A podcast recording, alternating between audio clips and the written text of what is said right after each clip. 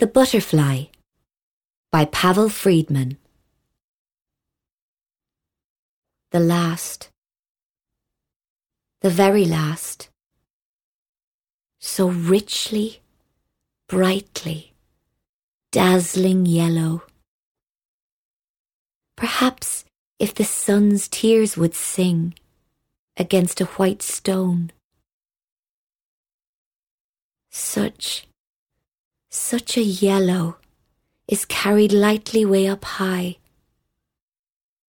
It went away, I'm sure, because it wished to kiss the world goodbye. For seven weeks I've lived here, penned up inside this ghetto. But I have found my people here. The dandelions call to me and the white chestnut candles in the court.